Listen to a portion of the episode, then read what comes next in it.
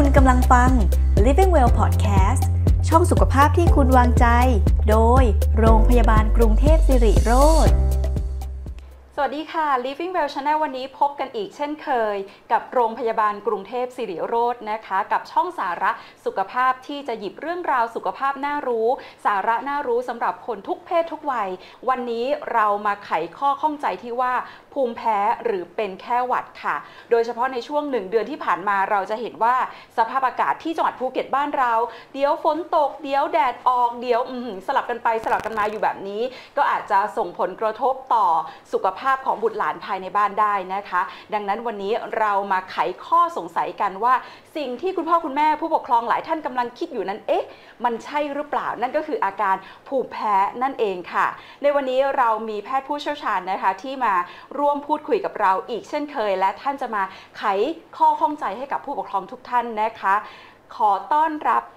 ผู้ช่วยศาสตราจารย์แพทย์หญิงจิตติมาเวชกิจกุลค่ะ แพทย์ผู้เชี่ยวชาญโรคภูมิแพ้และภูมิคุ้มกันในเด็ก สวัสดีค่ะอาจารย์คะ สวัสดีค่ะ ค่ะ แน่นอนว่าเรื่องของเด็กๆเนี่ยคุณพ่อคุณแม่มักจะค่อนข้างกังวลใจเป็นพิเศษนะคะค่ะโดยเฉพาะเรื่องของภูมิแพ้แล้วก็อาการเป็นหวัด บางคนอาจจะเอ๊ะ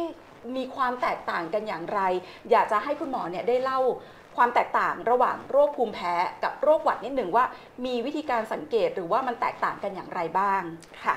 เอ่ออาการภูมิแพ้อากาศนะคะ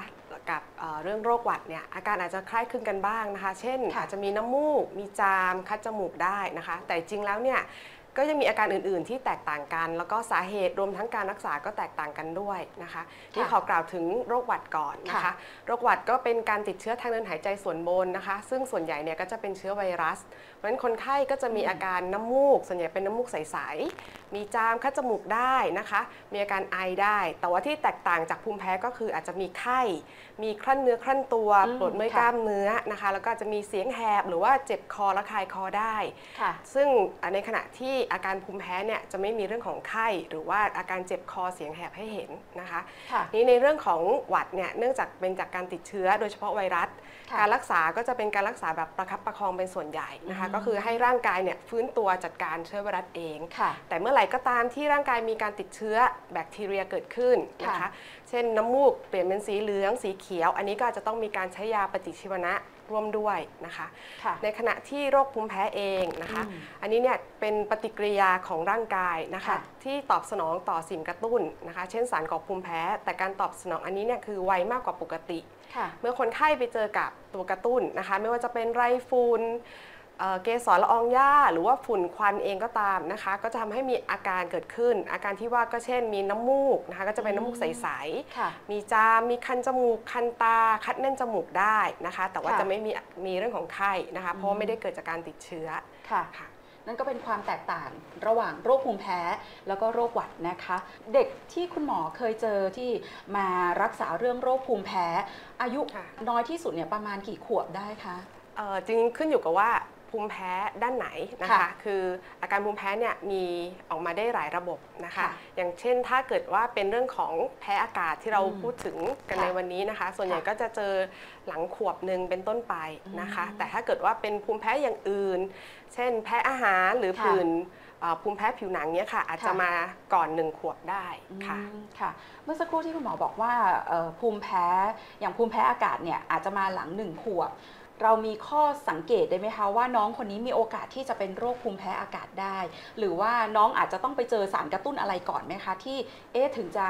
เอ่อมาตรวจเจอเอาภายหลังว่าน้องมีโอกาสที่จะเป็นโรคภูมิแพ้อากาศค่ะค่ะก็เอ่อเนื่องจากว่าโรคภูมิแพ้เนี่ยมันเกิดจากปฏิกิริยาร่างกายที่ค่ะไวกว่าปกค่ะติ เวลาเจอสิ่งกระตุ้นนะคะเพราะฉะนั้นเนี่ยส่วนใหญ่คนไข้ก็จะมีอาการหลังจากเจอสิ่งกระตุ้นค่ะนะคะเช่น อาจจะไปเจอ ฝุ่นควันหรือว่าไปเจอสิ่งที่เขาแพ้ เช่นไรฝุ่นเกสรหญ้าแล้วก็ค่ะตุ้นให้มีอาการภูมิแพ้ขึ้นมา มีจามอืมน้ำมูกคัดจมูกคันตาอืมขึ้นมา ซึ่งค่ะเมื่อ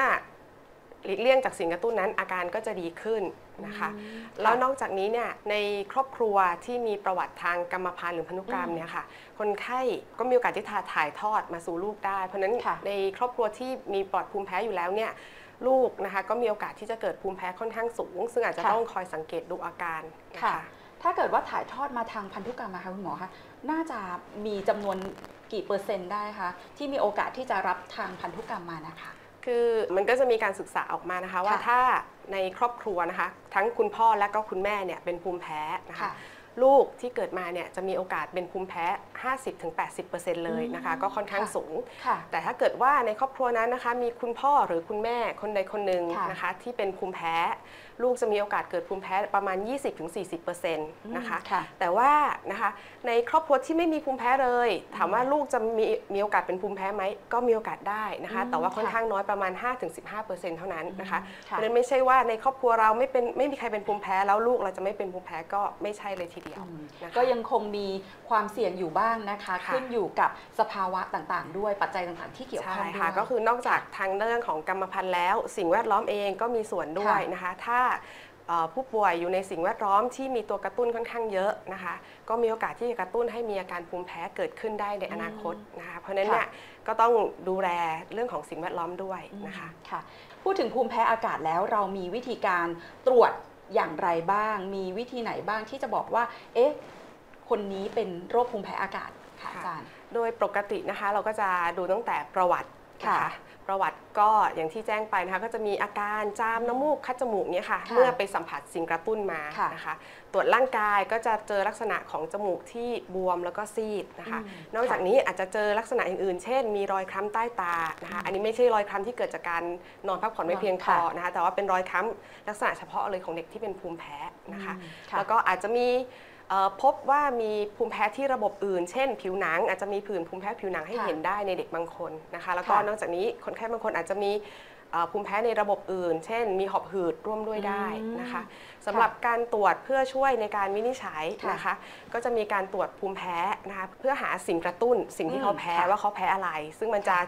นำต่อไปสู่การหลีกเลี่ยงแล้วก็การรักษาที่เหมาะสมนะคะ ค่ะซึ่งในปัจจุบันเนี่ยเราก็มีการตรวจอยู่ 2 วิธีนะคะ วิธีการแรกก็คือเป็นการสะกิดผิวหนังอืมนะคะก็จะค่เอ่อเป็นการหยดน้ำยาทำทดสอบบนผิวหนังของคนไข้นะคะ ค่ะแล้วก็ใช้อุปกรณ์สะกิดนะคะ แล้วก็รอค่ะอ่านผลประมาณ 15 นาที ค่ะ ก็จะทราบผลแต่ว่าการตรวจโดยวิธีการสะกิดผิวหนังเองเนี่ย จะต้องหยุดยาแก้แพ้นะคะอย่างน้อยอืม1สัปดาห์ก่อนทำค่ะทดสอบถึงทำทดสอบค่ะได้นะคะอืมค่ะกับอีกทางเลือกหนึ่งก็จะเป็นการตรวจเลือดนะคะอืมค่ะเพื่อดูว่ามีแพ้สิ่งกระตุ้นอะไรบ้างนะคะสำหรับการตรวจเลือดเองเนี่ยการทานยาแก้แพ้เนี่ยไม่มีผลต่อการบดบังผลของของผลทดสอบนะคะค่ะก็ถ้าทานยาแก้แพ้อยู่ก็สามารถตรวจเลือดได้นะคะอืมค่ะ ก็อาจจะต้องดูด้วยว่าเราจะเลือกตรวจด้วยด้วยวิธีการไหน แต่ส่วนใหญ่ใช่เราก็จะ ขอคำปรึกษาจากคุณหมอก่อนอยู่แล้วใช่ว่าค่ะแต่ละท่านเหมาะสำหรับการตรวจด้วยวิธีการไหนใช่ค่ะนะคะ ถ้าตอนเด็กๆไม่แพ้ หรือว่าไม่มีอาการอะไรที่บอกเลยว่าน้องเป็นภูมิแพ้นะคะ โตขึ้นมาทำไมถึงอยู่ๆมาพบภูมิแพ้ได้ค่ะค่ะก็มีโอกาสได้ค่ะว่าค่ะตอนเด็กๆ ไม่มีอาการภูมิแพ้แต่ว่ามาเอ่อแสดงอาการตอนโตค่ะนะคะเพราะอย่างที่แจ้งไปว่าโรคภูมิแพ้เนี่ยเกิดจาก 2 ปัจจัยนะคะอืมก็คือเรื่องของกรรมพันธุ์แล้วก็สิ่งแวดล้อมค่ะบางครั้งเนี่ยเล็กๆ ไม่มีอาการก็จริงแต่ว่า เจอสิ่งแวดล้อม อยู่ในสิ่งแวดล้อมที่มีตัวกระตุ้นค่อนข้างเยอะเพราะฉะนั้นมันก็ค่อยๆ กระตุ้นภูมิคุ้มกันของร่างกายให้มีความค่ะไวเพิ่มขึ้นเรื่อยๆค่ะอาการก็จะมาแสดงเมื่อโตขึ้นแล้วได้เหมือนกันนะคะค่ะ แล้วถ้าเกิดว่าคนที่เป็นโรคภูมิแพ้นะคะมาทางพันธุกรรมอย่างเงี้ยมีโอกาสที่จะรักษาหายไหมคะคุณหมอจริง ๆ แล้วโรคภูมิแพ้เนี่ยค่ะไม่สามารถหายขาดได้นะคะอืมแต่ว่าเราสามารถทำให้อาการดีขึ้นได้นะคะค่ะ ขึ้นอยู่กับการปฏิบัติตัวของคนไข้ด้วยค่ะนะคะ แล้วก็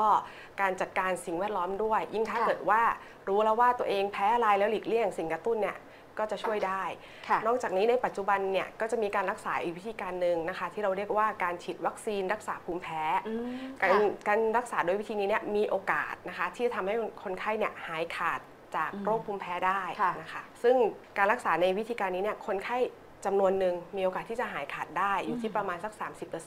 ส่วนที่เหลือเนี่ยอาการก็จะดีขึ้น เพียงแต่ว่าเมื่อหยุดวัคซีนไปแล้วเนี่ยอาการอาจจะมีกลับมาบ้าง แต่อาจจะไม่ได้เยอะเท่าเดิมนะคะ แต่ว่าวัคซีนรักษาภูมิแพ้เองเนี่ยจะแตกต่างกับการฉีดวัคซีนป้องกันโรคทั่วไปนะคะ วัคซีนค่ะทั่วไปเนี่ยคือฉีดเพื่อป้องกันการเกิดโรค แต่ว่าค่ะวัคซีนรักษาภูมิแพ้เนี่ยใช้สำหรับรักษานะคะเพราะฉะนั้นเนี่ยจำนวนวัคซีนที่ใช้ในการฉีดเนี่ยก็จะแตกค่ะต่างกัน อย่างวัคซีนป้องกันโรคอาจจะฉีด1นึ่งค่ะถึงสองเข็มสำหรับคอร์สนั้น แต่ค่ะว่าวัคซีนรักษาภูมิแพ้เองเนี่ยในช่วงแรก ๆ จะฉีด 1-2 ครั้งต่อสัปดาห์อืมแล้วค่อยๆยืดค่ะออกนะคะ จนเป็นเดือนละครั้งค่ะฉีดยาวนานประมาณ 3-5 ปีค่ะ เพราะว่ามันจะค่อยๆ เข้าไปปรับภูมิในร่างกายที่มันไวกว่าปกติเนี่ยอืมให้กลับมาสู่ภาวะปกติ เพราะฉะนั้นจึงใช้เวลาในการรักษาค่อนข้างยาวค่ะอืมแต่ว่าค่ะก็ได้ผลได้ประสิทธิภาพที่ค่อนข้างดีค่อนข้างดีใช่ค่ะเพราะฉะนั้นเนี่ย เนื่องจากว่าการรักษาโดยการฉีดวัคซีนรักษาภูมิแพ้เองเนี่ยใช้เวลาที่ค่อนข้างยาว ในปัจจุบันเนี่ยไม่ได้แนะนำสำหรับคนไข้ทุกคนนะคะค่ะอาจจะพิจารณาเป็นรายๆไป โดยเฉพาะในรายที่มีอาการรุนแรงนะคะค่ะหรือว่าใช้ยา ควบคุมอาการแล้วก็ยังไม่ดีขึ้นนะคะหรือว่าอาการดีขึ้นแล้วแต่ต้องใช้ยาปริมาณมาก ก็ค่ะอาจจะพิจารณาเรื่องของการใช้วัคซีนรักษาภูมิแพ้ได้ค่ะค่ะเวลาเราตรวจเอ่อเพื่อหาภูมิแพ้นะคะไม่ว่าจะเป็นวิธีการสะกิดผิวหนังนะคะ หรือว่าเจาะเลือดก็ตามแต่สามารถตรวจได้ตั้งแต่น้องอายุกี่ขวบคะคุณหมอ สำหรับการตรวจเลือดนะคะก็ค่ะสามเอ่อสามารถตรวจได้เลยนะคะ ตั้งค่ะแต่น้องเล็กๆนะคะค่ะไม่ได้มีอายุที่ตัดชัดเจนนะคะ แต่ถ้าเกิดว่าเป็นสะกิดผิวหนังเนี่ยจะแนะนำว่าควรทำหลังอายุ 6 เดือนเป็นต้นไปนะคะอืมเนื่องจากค่ะว่าถ้าเกิดทำก่อนอายุ 6 เดือนเนี่ยอาจจะมีผลลบลวงได้หมายค่ะถึงว่าคนไข้อาจจะแพ้แต่ว่าสะกิดผิวหนังแล้วมันอาจจะไม่โชว์ผลให้เห็นนะคะค่ะแล้วสามารถตรวจซ้ำได้ไหมคะอย่างเอ่อผู้ปกครองบางท่านให้น้องตรวจตอนหนึ่งขวบ ถ้าเกิดว่าอยากจะรีเช็คอีกครั้งหนึ่งตอน 5 ขวบ 10 ขวบอย่างเงี้ยค่ะ สามารถมาตรวจได้อีกซ้ำได้อีกไหมคะค่ะ ในเรื่องของการตรวจภูมิแพ้นะคะ สามารถตรวจซ้ำได้ แต่โดยปกตินะคะ เราจะไม่ได้แนะนำว่าจะต้องตรวจเป็น สม่ำเสมอทุกปีหรือค่ะอะไรนะคะ ขึ้นอยู่กับอาการของคนไข้เป็นหลักนะคะค่ะถ้าเกิดเคยตรวจไปแล้วครั้งหนึ่งแล้วอาการของคนไข้ดีขึ้น เราก็คาดหวังว่าสิ่งที่เขาแพ้มันน่าจะลดลงก็อาจจะไม่จำเป็นจะต้องตรวจเพิ่มเติมนะคะ ไม่จำเป็นต้องตรวจซ้ำแต่ถ้าเกิดว่าคนไข้อาการเป็นเยอะขึ้น อันนี้อาจจะต้องตรวจซ้ำเพื่อดูว่าที่เขาเคยแพ้อยู่เนี่ยแพ้มากขึ้นกว่าเดิมหรือเปล่านะคะอืมค่ะเพื่อจะได้ไปหลีกเลี่ยงตัวกระตุ้นนะคะ แล้วนอกจากนี้ก็ถ้าอาการหนักเป็นเยอะอาจจะพิจารณาเรื่องของการฉีดวัคซีนรักษาภูมิแพ้ด้วยอืมค่ะค่ะ แล้วสำหรับคนที่เป็นสมมุติว่าเป็นภูมิแพ้อากาศ แล้วเป็นภูมิแพ้อย่างอื่นด้วยซ้อนขึ้นมาอย่างเงี้ยค่ะค่ะ วิธีการรักษาวิธีการดูแลเนี่ยเป็นไปในทิศทางเดียวกัน หรือว่ามีวิธีการรักษาที่แตกต่างกันออกไปในแต่ละภูมิแพ้ไหมคะค่ะเอ่อ การรักษาอาจจะมีทั้งที่เหมือนแล้วก็ที่ต่างนะคะ การรักษาที่เหมือนกันแน่ๆก็คือการหลีกเลี่ยงสิ่งกระตุ้นนะคะค่ะเพราะว่าคนไข้ที่แพ้สารก่อภูมิแพ้เนี่ยค่ะอาจจะมีอาการหลาย ๆ ระบบได้เพราะฉะนั้อืนมถ้าหลีกเลี่ยงอาการมันก็จะช่วยดีขึ้น แต่สำหรับในเรื่องของยาเนี่ยอันนี้แตกต่างกันแน่ ๆ นะคะค่ะขึ้นอยู่กับว่ามีอาการระบบไหน การใช้ยาก็จะแตกต่างกันไปกับเอ่อขึ้นอยู่กับโรคที่คนไข้มีนะคะอืมค่ะสำหรับท่านที่แพ้อาหารทะเล รู้ว่าแพ้อาหารทะเลแต่อยากทาน แล้วทาน เขาเรียกว่าอะไรนะเอ่อยาแก้แพ้ยาแก้แพ้ก่อนค่ะแล้วก็ทานอาหารทะเลค่ะเพื่อให้เพื่อรู้สึกว่าเอออยากจะทานค่ะอาจารย์แนะนำว่าอย่างไรเอ่อบ้างคะไม่แนะนำนะคะเอ่อเจอบ่อยครั้งเหมือนกันนะคะที่คนไข้มาปรึกษาว่าเนี่ยมีประวัติแพ้อาหารทะเลค่ะนะคะ แต่ว่าบางทีไปเที่ยวกับเพื่อนๆแล้วอ่าเห็นเพื่อนทานแล้วอยากทานถ้าแบบทานยาแก้แพ้ก่อนเพื่อจะได้ค่ะทานอาหารทะเลได้เนี่ยทำได้ไหมจริงๆแล้วคือต้องบอกก่อนเลยว่า ไม่แนะนำแล้วก็อันตรายนะคะค่ะเนื่องจากว่าถ้าแพ้อาหารทะเลเรา คาดเดาไม่ได้ว่าในครั้งนั้น ๆ ที่เราไปทานอาหารทะเลเนี่ยอาการปฏิกิริยาการแพ้เนี่ยมันจะมากน้อยแค่ไหนอืมที่เรากังวลก็คือแพ้รุนแรงนะคะอืมซึ่งอาจจะทำให้ช็อกแล้วก็เสียค่ะชีวิตได้นะคะ เพราะฉะนั้นเนี่ยค่ะไม่แนะนำค่ะ ถ้ารู้ว่าตัวเองแพ้อาหารทะเลแล้วควรจะหลีกเลี่ยงเลยค่ะอืมค่ะ การล้างจมูกบ่อยๆ จะเป็นอันตรายกับเด็กไหมคะการล้างจมูกเอ่อค่อนข้างจะปลอดภัยนะคะค่ะแต่ว่าก็ต้องล้างให้ถูกวิธีแล้วก็ถูกต้องค่ะนะคะเอ่อหลายครั้ง เจอคนไข้ใช้น้ำประปาธรรมดาในการล้างอืมอันนี้คือผิดค่ะนะคะ ต้องใช้น้ำเกลือในการค่ะล้างจมูกนะคะ เนื่องด้วยว่าหนึ่งน้ำเกลือเนี่ยความเข้มข้นของตัวน้ำเกลือเนี่ยจะเทียบเท่าค่ะกับเซลล์ของเยื่อบุจมูกนะคะ อันที่สองก็คือน้ำเกลือที่ใช้ล้างมันก็จะผ่านการ sterile ฆ่าเชื้อมาค่ะแล้ว เพราะฉะนั้นเนี่ยถ้าล้างด้วย น้ำเกลือแล้วก็ล้างแบบถูกวิธีเนี่ยค่ะความปลอดภัยจะค่อนข้างสูงนะคะอืมสามารถค่ะใช้อ่าระยะยาวได้ระยะยาวค่ะได้ แล้วอย่างการ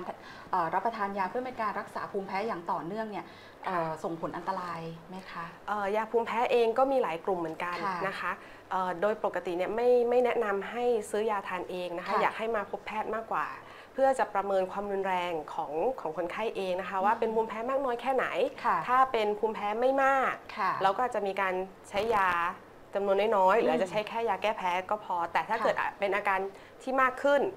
การซื้อยาแก้แพ้ทานเองเนี่ยมันก็ไม่อืมสามารถจะค่ะช่วยบรรเทาอาการได้ทั้งหมด อาจจะค่ะต้องมีการใช้ยาอย่างอื่น ซึ่งอาจจะต้องพบแพทย์จะค่ะดีกว่าค่ะ เคยมีกรณีเอ่อผู้ป่วยมาพบคุณหมอไหมคะที่เป็นอาการลักษณะเลเวลอยู่ประมาณนี้ แล้วพอค่ะโตขึ้นไปเรื่อย ๆ ก็มีอาการที่รุนแรงมากขึ้น เคยมีกรณีแบบนี้บ้างไหมคะเอ่อมีค่ะก็คือมีทั้งที่ว่า เบาลง เดิมอาการเป็นเยอะค่ะแล้วก็พอรักษาอาการดีขึ้นค่ะนะคะหรือว่ามาอาการไม่เยอะค่ะแต่ว่าพอเวลาผ่านไปอาการค่ะเป็นเยอะขึ้น ก็มีได้ค่ะ อย่างที่กล่าวไปก็คือขึ้นอยู่กับการอืมปฏิบัติตัวด้วยนะคะอืมถ้ายัง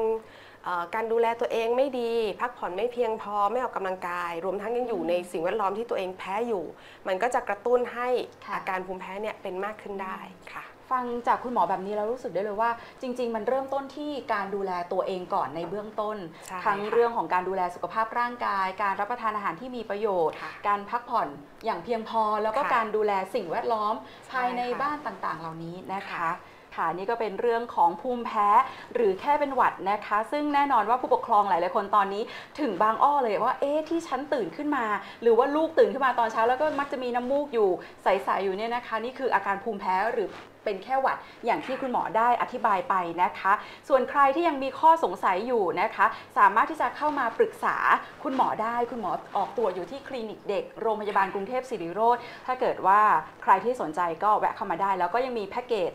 สำหรับการทำ skin test หรือว่าการสะกิดผิวหนังตรวจแล้วก็การตรวจเลือดเจาะเลือดค่ะของน้องๆด้วยนะคะ ก็เข้ามาปรึกษาก่อนได้ค่ะ หรือถ้าเกิดว่ายังไม่อยากเอ๊ะสะกิดผิวหนังแล้วน้องจะเจ็บไหม เดี๋ยวก็ลองดูก่อนว่าคุณหมอจะแนะนำด้วยแนวทางอื่น หรือว่าดูอาการอย่างไรได้บ้างนะคะใช่ ค่ะค่ะ วันนี้ก็ต้องขอขอบคุณนะคะผู้ช่วยศาสตราจารย์ แพทย์หญิงจิตติมาเวชกิจกุลนะคะ แพทย์ผู้เชี่ยวชาญ โรคภูมิแพ้และภูมิคุ้มกันในเด็ก คลินิกเด็กโรงพยาบาลกรุงเทพศิริโรธมาก ๆ ค่ะ ขอบคุณค่ะอาจารย์คะสวัสดีค่ะค่ะ และพบกันใหม่นะคะกับ Living Well Channel ทุกวันศุกร์ที่นี่นะคะสำหรับวันนี้ขอบคุณที่สุดสำหรับการติดตามรับชมนะคะ สวัสดีค่ะ